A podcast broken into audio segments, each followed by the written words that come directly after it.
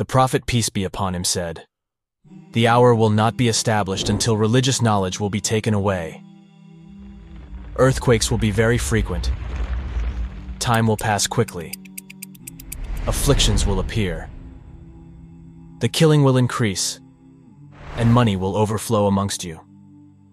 Rescue teams are combing through debris and trying to reach isolated communities following a catastrophic earthquake in Morocco.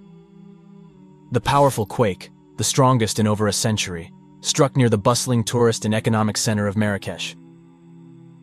Tragically, over 3,000 people have lost their lives and over 6,000 more sustained injuries. The earthquake struck Marrakech Medina, a World Heritage Site. This historic district, enclosed by walls constructed with red sandstone, had stood for centuries. Unfortunately, numerous old structures within the Medina have suffered damage, with some even collapsing completely. According to the U.S. Geological Survey, earthquakes of this magnitude are uncommon in the region but not entirely unexpected. Since 1900, nine quakes with a magnitude of 5 or higher have occurred in the area, although none have surpassed a magnitude of 6.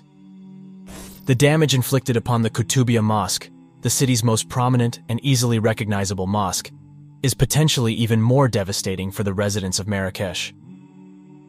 This architectural marvel, which has proudly stood since 1150, features an iconic minaret that soars over 250 feet high. It serves as a prominent landmark visible from nearly every corner of Marrakesh. Abdullah ibn Hawala said, Prophet peace be upon him placed his hand on my head and said, Ibn Hawala, when you see the caliphate settled in the Holy Land, then earthquakes, sorrows, and grave matters will have drawn near.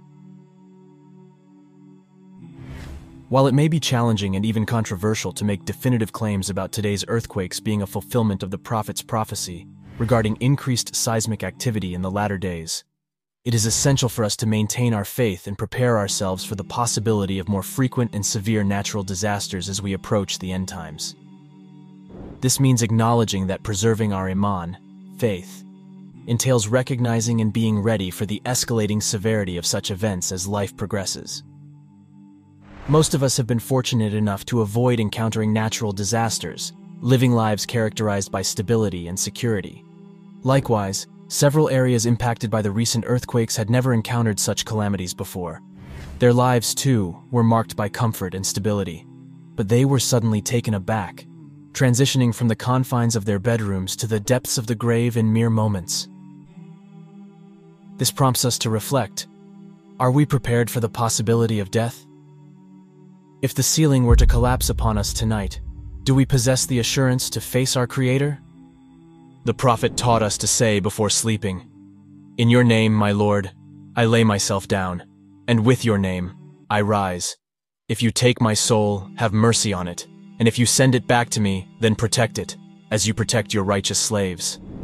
The statement of if you take my soul shows that Muslims are in a constant state of readiness for death, on each night renewing his pledge to Allah that he is prepared to meet him, should that evening be his last.